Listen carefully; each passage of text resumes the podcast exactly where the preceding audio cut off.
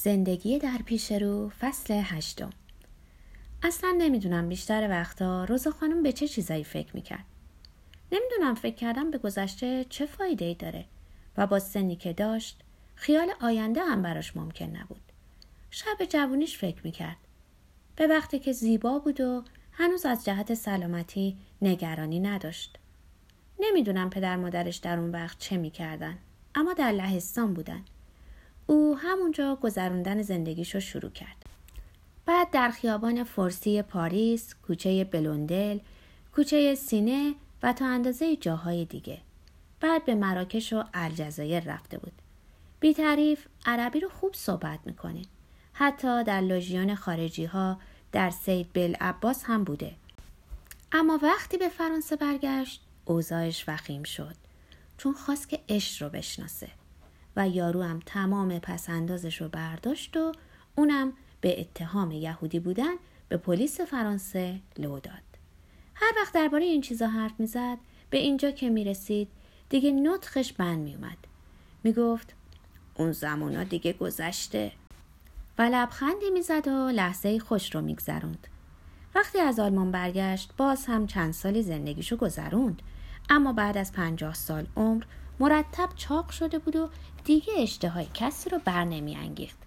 می‌دونست برای زنایی که زندگیشون رو خودشون میچرخونند نگهداری بچه کار مشکلیه چون قانون به دلایل اخلاقی این کار رو من کرده و اونم به فکرش رسیده بود یه شبانه روزی برای بچههایی که علکی به دنیا می اومدن درست کنه.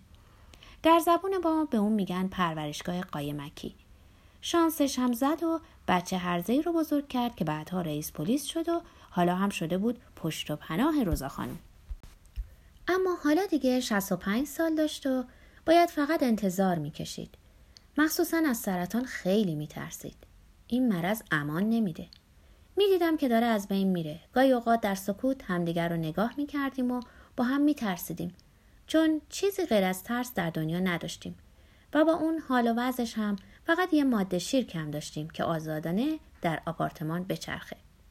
خب راه چاره پیدا کردم. در تاریکی با چشمان باز بی حرکت موندم. ماده شیر می اومد کنارم دراز می کشید و بیان که به کسی حرفی بزنه صورتمو می لیسید. وقتی روزا خانم از ترس بیدار می شد و به اتاق می اومد و چراغ روشن می کرد می دید که آرام خوابیده ایم. اما زیر تخت خوابا رو نگاه می کرد و با مزه اینجا بود که شیرها تنها چیزای این دنیا بودن که نمی‌تونستن روی سر اون خراب شن. اونم در پاریس چون حیوانات وحشی فقط در طبیعت پیدا میشن. اینجا بود که برای اولین بار فهمیدم اون کمی خل شده. بدبختی های فراوونی دیده بود و حالا هم باید تاوان اونا رو پس می‌داد. در زندگی باید برای همه چیز تاوان پس داد. حتی منو پیش دکتر کاتس کشوند و گفت من حیوانات وحشی رو واداشتم آزادانه در آپارتمان پرسه بزنند و این کار من حتما نشانی از جنونه. می‌دونستم بین او و دکتر کاتس چیزی هست که نباید جلوی من حرفی از اون بزنند. اما اصلا نمی‌دونستم قضیه از چه قرار بود و چرا روزا خانم این همه میترسید. دکتر من مطمئنم که دست به خشونت خواهد زد. روزا خانم چرن نگین. چیزی نیست که از اون بترسین. مومای کوچولوی ما فقط حساسه و حساسیت بیماری نیست. حرف یه طبیب پیر رو باور کنین. لا ترین چیزا همیشه مرض نیست. پس چرا همیشه تو کلش شیر داره؟ اولا اینکه شیر نیست ماده شیره. دکتر کاتس لبخند زد و یه آب نبات نعنایی به من داد. یه ماده شیر. این ماده شیرها چیکار می‌کنن؟ از بچه هاشون دفاع می‌کنن. روزا خانم آهی کشید. دکتر شما که می‌دونین چرا میترسم. دکتر کاتس از عصبانیت سرخ شد. روزا خانم ساکت باشید. شما حسابی قاطی کردین. از این چیزا هیچی سرتون نمیشه و خدا می‌دونه چه فکر و خیالاتی توی سرتون میبافید. اینا همش خرافات دوره های سپری شده است و این حرف رو هم تا به حال هزار بار براتون تکرار کردم. ازتونم خواهش می‌کنم ساکت باشید. باز هم خواست چیزی بگه اما نگاهی به من انداخت و بلند شد و منو از اتاق بیرون برد. مجبور شدم پشت در گوش بیستم. دکتر من از این میترسم نکنه بیماریش ارسی باشه.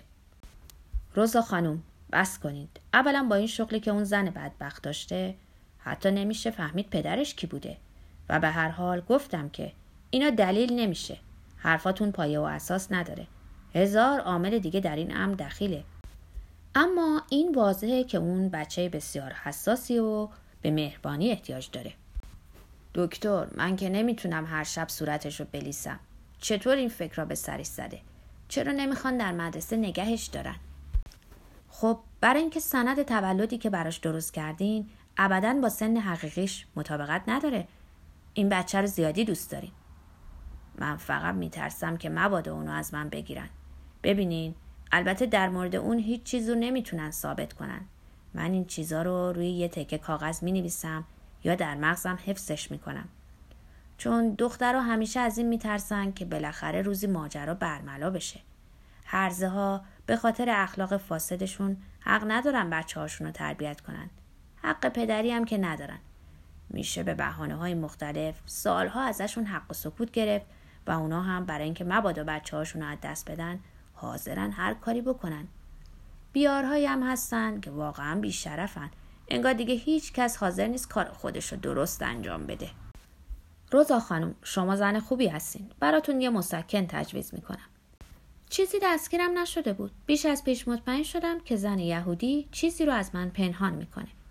اما چندان علاقه هم نداشتم بدونم چه چیز رو. آدم هرچه بیشتر بدونه بدتره. دوستم لوماهود که اونم بچه هرزه بود می‌گفت طبیعیه که ما اصل و نسب معلومی نداشته باشیم. و دلیلشم عده مشتری های مادرهامونه. اون می‌گفت وقتی زنی که دل به کار میده تصادفا حامله میشه و تصمیم می‌گیره بچه رو نگه داره خطر استنتاق پلیس همیشه تهدیدش می‌کنه و هیچ چیزم از اون بدتر نیست. همیشه هم مادرها هستن که مجرم شناخته میشن. چون پدرها به دلیل تعدد مشتری های مادر در امانند روزا خانم در تایی چمدون تکه کاغذی داشت که معلوم می‌کرد من محمد هستم. به اضافه سه کیلو سیب زمینی، نیم کیلو هویج، 100 گرم کره، یه ماهی و 300 فرانک پول. روی کاغذ نوشته بود که باید مسلمان بزرگ شوم. یه تاریخ هم نوشته بود که مربوط به روزی بود که منو تحویل گرفته بود و تاریخ تولد مشخص نمی‌کرد. کسی که از بقیه بچه ها مواظبت می‌کرد من بودم. مخصوصا وقت کون شستنشون چون برای روزا خانوم به خاطر وزنش دلا شدن مشکل بود. کمر مشخصی نداشت و کپلش مستقیما یه سره تا شونه هاش ادامه پیدا می‌کرد. وقتی راه می‌رفت عین یک کامیون پر از اسباب بود. روزا خانم تمام بعد از اورای شنبه لباس آبیشو با پوست روباه میپوشید و گوشواره هاشو مینداخت و بیشتر از همیشه خودشو گلی گلی بزک می‌کرد. و می‌رفت در یک کافه فرانسوی به اسم کوپل در مونپارناس میشست و یه شیرنی می‌خورد. من هیچ وقت کونه بچه های بزرگتر از چهار سال رو نمیشستم. چون به حال منم برای خودم غروری داشتم. ولی یکی بود که به عمد کسافت می‌کرد. اما من این الاغها رو خوب میشناختم و بهشون یاد داده بودم که به عنوان بازی خودشون همدیگر رو بشویند. بهشون گفتم که این کار خیلی بامزه تر از اینه که فقط همیشه یه نفر اونا رو بشوه. این کارم حسابی گرفت و روزا خانم به من تبریک گفت و گفت که دارم برای خودم آدمی میشم. با بچه ها بازی نمی‌کردم. سنشون برام خیلی کم بود. روزا خانم همچنان از حضور شیر در شب میترسید. به حال برام باور کردنی نبود که کسی به شیر بند کنه در حالی که هزاران دلیل حسابی برای ترسیدن هست. روزا خانم ناراحتی قلبی داشت و به دلیل پله ها خرید و من انجام می‌دادم. پله براش از هر چیزی بدتر بود. موقع نفس کشیدنم بیشتر از همیشه خسخس می‌کرد به حدی که منم با دیدن اون نفسم تنگ می‌شد. دکتر کاتس می‌گفت هیچ چیزی واگیردارتر از حالات روانی نیست. این چیزیه که هنوز دلیلش رو نفهمیدن. هر روز صبح از اینکه روزا خانم بیدار می‌شد خوشحال می‌شدم. چون تمام شب رو از فکر اینکه خودم رو بدون اون ببینم با وحشت میگذروندم.